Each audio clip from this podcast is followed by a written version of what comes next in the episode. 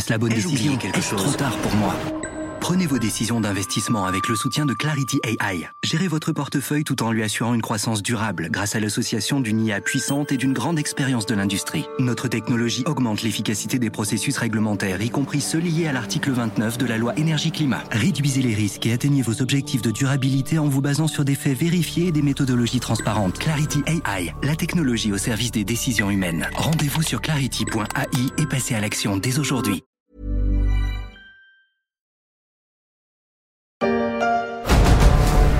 Je suis le premier à reconnaître mes erreurs.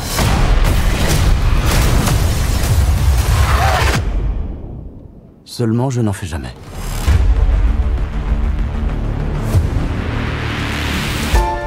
C'est une pyramide que l'on ne se lasse pas d'observer depuis Napoléon. Elle a été conçue par l'homme, mais c'est d'une autre pyramide dont je vais vous parler à présent, une pyramide de Ponzi, l'une des escroqueries les plus vieilles du monde, depuis le début de l'année, plus de 900 millions de dollars se sont évaporés à cause de ces arnaques qui promettent des rendements démesurés. Les escrocs sont de plus en plus malins et parfois de plus en plus âgés. Moi, je vais te dire ce qui est arrivé. Une personne du quatrième âge a perdu la bouboule. Je veux des bananes sur mes gaufres.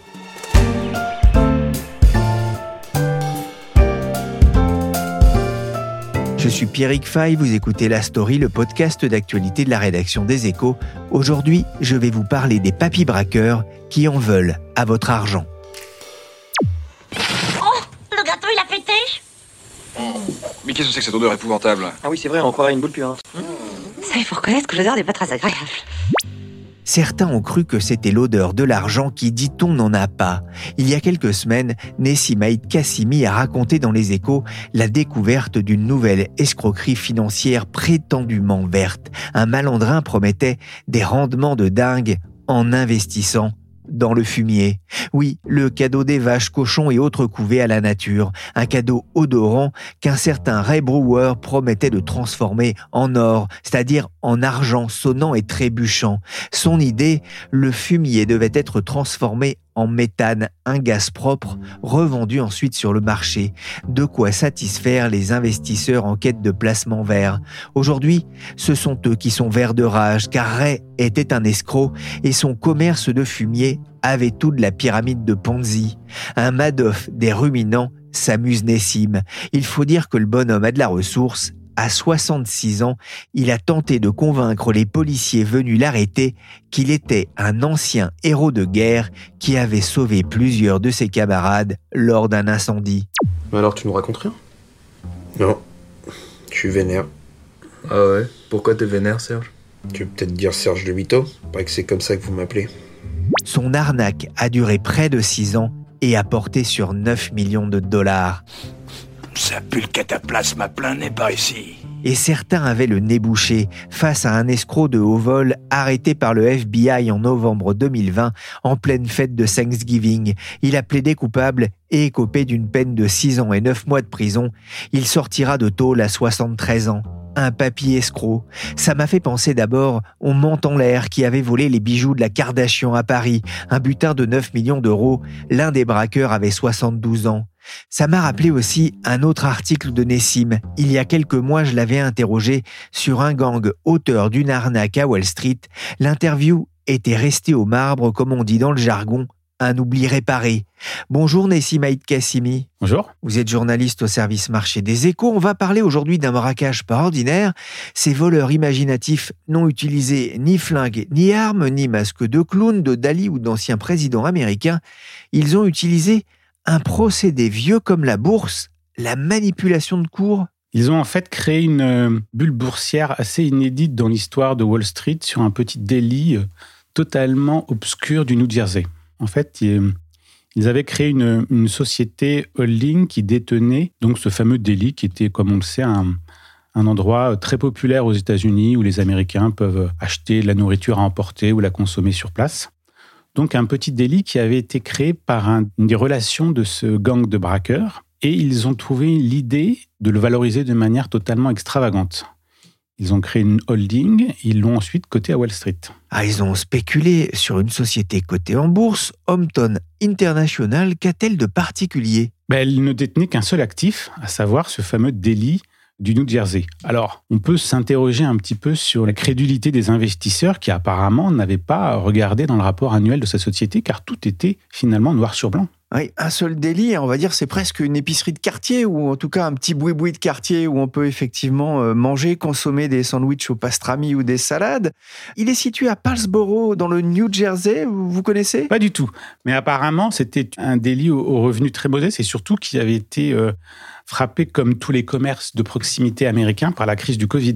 En 2020, alors que sa valorisation avait atteint plus de 100 millions de dollars, le délit ne réalisait que une dizaine de milliers de dollars de, ventes à tout casser. The 100 million dollar deli. David Einhorn mentioned it in his letter to clients as an example of the crazy stock market these days. The deli is called Hometown International, or the stock is.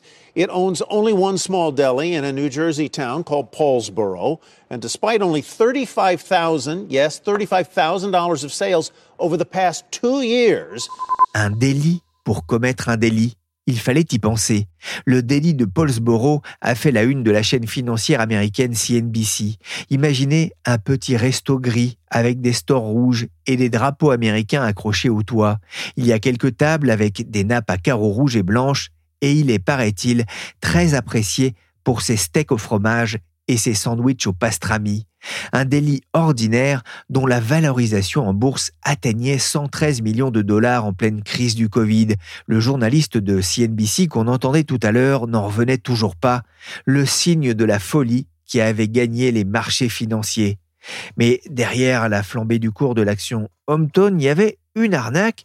Nessim, comment s'y sont-ils pris pour manipuler les cours de bourse? Alors, ils ont progressivement en fait pris le contrôle de cette holding ils ont créé toute une série de transactions fictives. Alors on appelle ça dans le jargon boursier du wash trading. C'est-à-dire que avec un groupe de complices limité, en fait, ils s'échangeaient entre les titres. Donc en fait, finalement, les titres ne changeaient pas de propriétaire puisque c'était en fait un seul et même groupe. Ils essayaient de donner l'illusion qu'il y avait à la fois de l'activité et un intérêt spéculatif important sur le titre. Alors ça a marché puisque cette société, à son tout début, elle était cotée sur ce qu'on appelle le hors-cut américain. Vous savez, c'est le marché sur lequel euh, avait sévi le loup de Wall Street, Jordan Belfort. Donc c'est en fait un, marché très peu régulé où des sociétés très modestes, sans véritable avenir, cotent leurs actions et fournissent, on va dire, le moins d'informations possible. Alors tout le monde sait que ce marché hors cote est un petit peu le paradis des escrocs parce que la SEC ne peut pas surveiller tous les marchés, il est très peu régulé. Euh, ce sont des petites sociétés très peu liquides, très peu actives, donc facilement assez faciles à, manipuler. Et donc, c'était le premier marché, on va dire, un petit peu naturel de cette société. Donc, ils ont commencé par ce marché-là, mais finalement, ils se sont dit, ce marché peut-être un peu trop connoté, un peu trop euh, effrayant pour les investisseurs classiques. Donc, on va essayer de rehausser le standing, on va dire, de notre société, essayer de le transférer sur un compartiment un petit peu plus réglementé, un petit peu plus actif. Et euh, avec l'idée, hein, euh, comme ils voyaient que ça fonctionnait, ils se sont dit pourquoi pas aller plus loin. Oui, c'est tout simplement l'idée de, de changer un petit peu de niveau. En rehaussant, on va dire, le standing de la société, ils pouvaient toucher un nombre d'investisseurs plus important.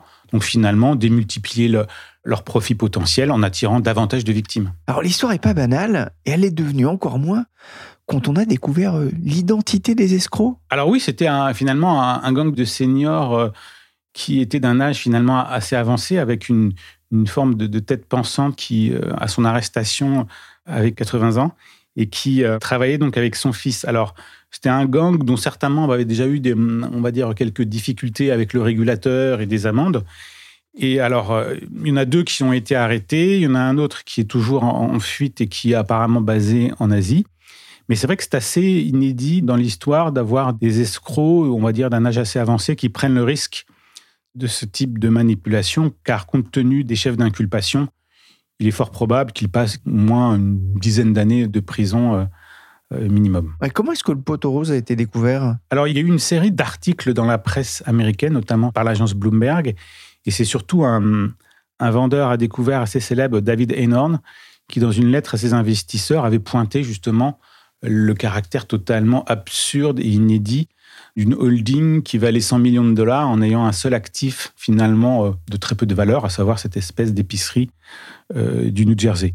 Donc finalement, le régulateur qui ne peut pas surveiller les, milliers d'actions et les milliers de titres sur tous les marchés a été, euh, on va dire, intéressé par ces informations et a commencé à creuser la chose. Mais il faut quand même bien euh, souligner que la société, même si elle fournissait des informations euh, très parcellaires, avait quand même un rapport annuel. Et finalement, personne ne le lisait parce que les gens se disaient finalement, c'est une boîte spéculative, j'ai gagné de l'argent, et puis à la limite, peu importe finalement euh, ce qui se cache derrière. C'est le message hein, d'ailleurs qu'a voulu faire passer David euh, Einhorn, qui est de dire faites attention quand même où vous mettez les pieds et faites attention à ce que vous achetez. Exactement. C'était pour lui un peu un symptôme d'une d'une bulle spéculative et puis finalement du, du manque de crédulité des, des investisseurs. Vous savez, c'était dans le sillage de, la crise du Covid de 2020, il y a eu une sorte d'envolée spéculative massive et concentrée dans le temps des grandes actions de, Wall Street. Et ça a attiré vers le marché toute une série de, jeunes investisseurs, parfois tout juste encore étudiants à l'université, qui se disaient finalement, euh, je vais pouvoir payer mes études avec ça, voire je vais euh, arrêter mes études et devenir trader. Et on a vu aux États-Unis des, des, millions de personnes qui ont afflué vers la bourse. Ça a profité, vous savez, à la fameuse application de, de trading en ligne Robinhood, qui a vu euh, euh, ses volumes augmenter de manière absolument phénoménale. Et c'est vrai que c'était en fait une période délirante et qui rappelait sur un temps presque bien plus concentré ce qui s'était passé, vous savez, lors de la bulle Internet.com. En l'an 2000, effectivement. Exactement. Hein. Là, l'envolée était quand même étalée sur un an et demi, deux ans, et on avait vu, vous savez, le, le fameux terme de day trader était apparu à cette époque-là. On spéculait sur des, quand même sur des sociétés comme Yahoo Google, qui, elles, ont quand même connu un très très beau parcours par la suite. Et le pastrami devait être incroyable, hein. c'était d'ailleurs moqué le financier David Einhorn. Exactement, pour justifier une telle valorisation. Mais c'est vrai que hum, ce secteur est, quand même euh, propice à, toute une série de, dérives. Et je pense qu'avec la, la chute actuelle des marchés, on risque d'avoir de, nouvelles mauvaises surprises parce que les, les, investisseurs vont être quand même un peu plus regardants sur leur portefeuille, vont s'interroger un petit peu sur ce qu'ils ont acheté et ils vont peut-être faire des découvertes assez déplaisantes. Les trois fraudeurs s'appellent James Patton, 63 ans, Peter Cooker Senior, 80 ans, et son fils Peter Cooker Jr. Au départ, James avait aidé un de ses amis, professeur de catch au lycée de Paulsboro, à ouvrir ce délit en 2015. Nessim, que risquent les papy braqueurs? En fait, dans ces cas-là, il y a toute une série de chefs d'inculpation comme la fraude boursière, la manipulation, le blanchiment, car bien évidemment, une fois que vous avez euh, commis ce type de délit, vous essayez, on va dire, de, de cacher l'origine des fonds. Et en général, les escrocs n'aiment pas vraiment payer des impôts. C'est marrant ça, on se demande pourquoi. On sait d'ailleurs combien ça leur a rapporté Alors non, c'est pas précisé, mais à la, vue de la de l'envolée de l'action qui a créé une valorisation de plus de 100 millions de dollars, on pense que c'est sans doute plusieurs millions. Après, cet argent a sans doute été, on va dire, dissimulé sur des paradis fiscaux. je crois que le dernier complice qui est encore en fuite était basé à Hong Kong. Donc peut-être qu'on peut penser que l'argent a été euh, peut-être investi dans, dans des paradis fiscaux, peut-être dans des placements immobiliers. En octobre dernier, Peter Cooker et James Patton ont plaidé non coupables devant une cour fédérale. Les reporters de CNBC avaient assisté à l'audience. Les deux hommes paraissaient très détendus. Patton plaisantait d'ailleurs sur la présence de la chaîne de télé. Cooker senior était lui venu accompagné de sa femme. Il portait un élégant costume gris, façon Wall Street. Peter Cooker Jr., quant à lui, a aussi fini par tomber. Il a été arrêté en janvier dans une chambre d'hôtel de la province touristique de Phuket, en Thaïlande. Mais qu'est-ce qu'il y a, Jackie? Y'a que te faire emballer tes tongs, maman, on rentre sur Melun, les vacances sont finies. Nessim, vous travaillez au service marché euh, depuis longtemps, vous suivez pour les échos euh, les arnaques diverses et variées en bourse, les pyramides de Ponzi n'ont plus de secret pour vous, on en a souvent parlé dans la story. Vous avez suivi euh, les aventures de la baleine des cryptos de Nick Leeson qui a coulé la banque de la reine Elisabeth II d'Angleterre et bien sûr de Madoff. On en a déjà parlé d'ailleurs de Madoff, mais une histoire comme ça, c'est pas courant quand même. Oui, exactement. Je pense que les, il y a une grande variété dans les arnaques et surtout dans le type maintenant de placement qu'utilisent les escrocs pour euh, soutirer de l'argent en fait à, leurs victimes. On a vu qu'à un moment, c'était les cryptos. Là, on va sans doute écrire très bientôt quelque chose sur les placements, sur le bétail, sur les... Euh, les gens, en fait, ont, besoin de, qu'on leur raconte des belles histoires sur, on va dire, des, des, placements un petit peu nouveaux qui éveillent leur attention et qui leur, leur fassent espérer, on va dire, des rendements bien plus élevés que le livret A et toute l'épargne un petit peu réglementée. Et c'est vrai qu'avec l'émergence des des réseaux sociaux et notamment le poids qu'ont pris euh, les soi-disant influenceurs sur des réseaux comme Instagram ou même YouTube. C'est vrai que les particuliers sont sollicités maintenant de manière extrêmement fréquente et de manière très agressive, justement par des personnes qui essayent de, de leur soutirer de l'argent. Vous parliez tout à l'heure hein, de ce marché hors cote euh, aux États-Unis. Justement, comment ça marche le marché hors cote De quoi ça parle exactement? Bah, En fait, c'est un marché où vous pouvez coter donc des, votre société en fournissant bon, quand même quelques informations, mais ce marché, on va dire, est un petit peu une sorte de, de marché parallèle dans lequel, on va dire, euh, les sociétés qui essayent d'émerger et qui ont un besoin d'investisseurs euh, ce code pour essayer que ce soit en fait une forme de tremplin vers Wall Street et les marchés euh, bien plus importants.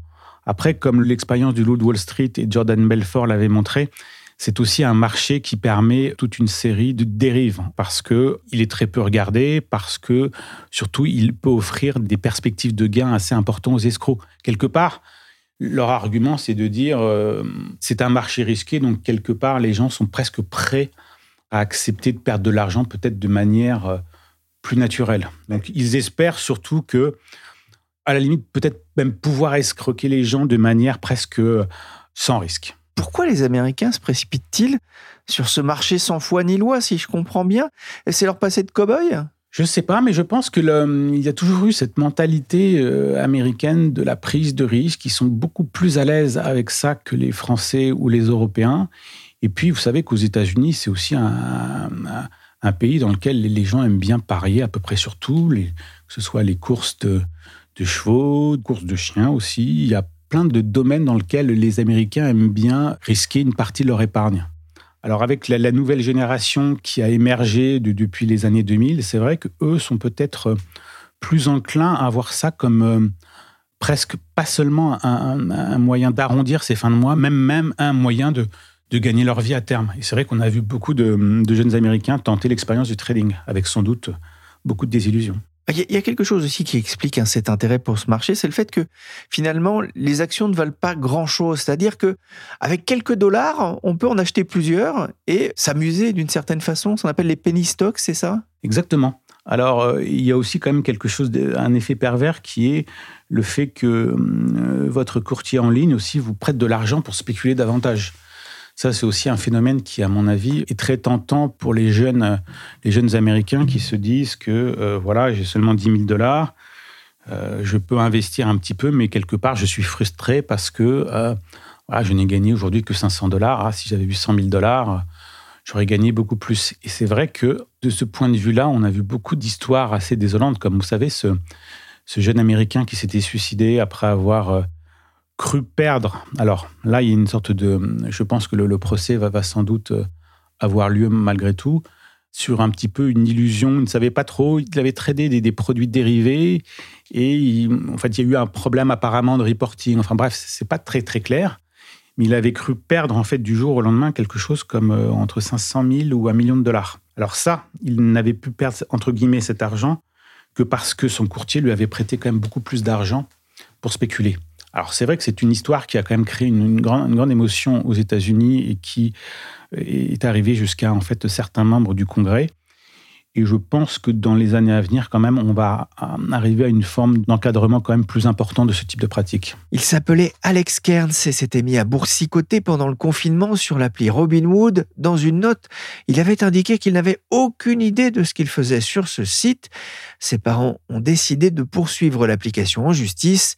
Les autorités sévissent en tout cas aux États-Unis, notamment contre certains influenceurs sur les marchés et non des moindres. You know, shifting stories in a viral business news bit today, Kim Kardashian has reportedly agreed to pay more than a million dollars in fines for promoting cryptocurrency without disclosing that she was uh, being paid for it, allegedly speaking. Et oui, en octobre dernier, Kim Kardashian s'est vue infliger une amende salée pour avoir fait la, la promotion d'une crypto-monnaie sur son compte Instagram, Nessim. Ah oui, alors il y a eu l'affaire Kim Kardashian qui était une promotion déguisée d'une crypto en fait assez anecdotique. Alors, elle a été condamnée à une amende d'à peu près un million de dollars pour justement ne pas avoir révélé qu'elle avait été rémunérée autour de 250 000 dollars pour la promotion de cette crypto. Alors, vous savez qu'il y en, a, il en existe quasiment près de 20 000. Et c'est vrai que pour se distinguer et attirer l'attention des investisseurs qui sont quand même focalisés, on va dire, sur les 50 ou les 100 premières cryptos, ils ont souvent recours à des influenceurs, à des méthodes de publicité assez agressives quand elle a fait sa vraie fausse publicité sur Instagram, elle disposait à l'époque, je crois, de 250 millions d'abonnés. Donc forcément, c'est une publicité mondiale. Euh, la crypto qui avait en fait commencé à bien monter avant, s'est un petit peu stabilisé, on va dire, 24 heures et après s'est effondré.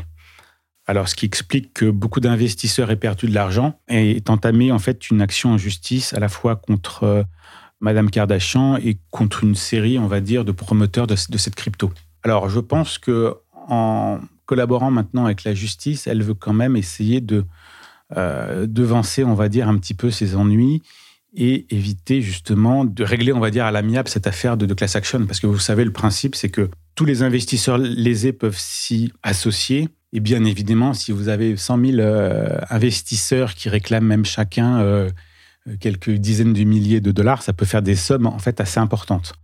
Alors en plus, vous savez que euh, Kim Kardashian a commencé ses examens pour devenir avocate et elle va passer normalement bientôt ses examens auprès du barreau.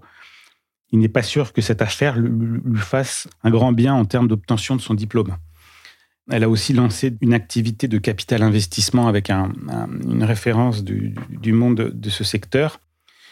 Et je pense que les investisseurs ne sont pas nécessairement ravis d'avoir cette affaire, on va dire, qui plane autour d'eux, au-dessus d'eux comme une sorte d'épée de Damoclès. Et donc voilà, je pense qu'elle veut, elle va sans doute essayer de négocier euh, de manière euh, approfondie un accord.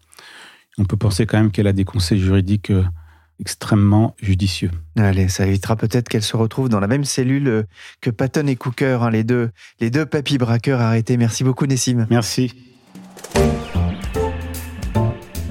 Merci Nessimaïd Kassimi du service marché des échos. Je vous conseille sa lecture de l'arnaque au fumier sur le site leséchos.fr. Cet épisode de la story a été réalisé par Willy Gann, chargé de production et d'édition Michel Varnet.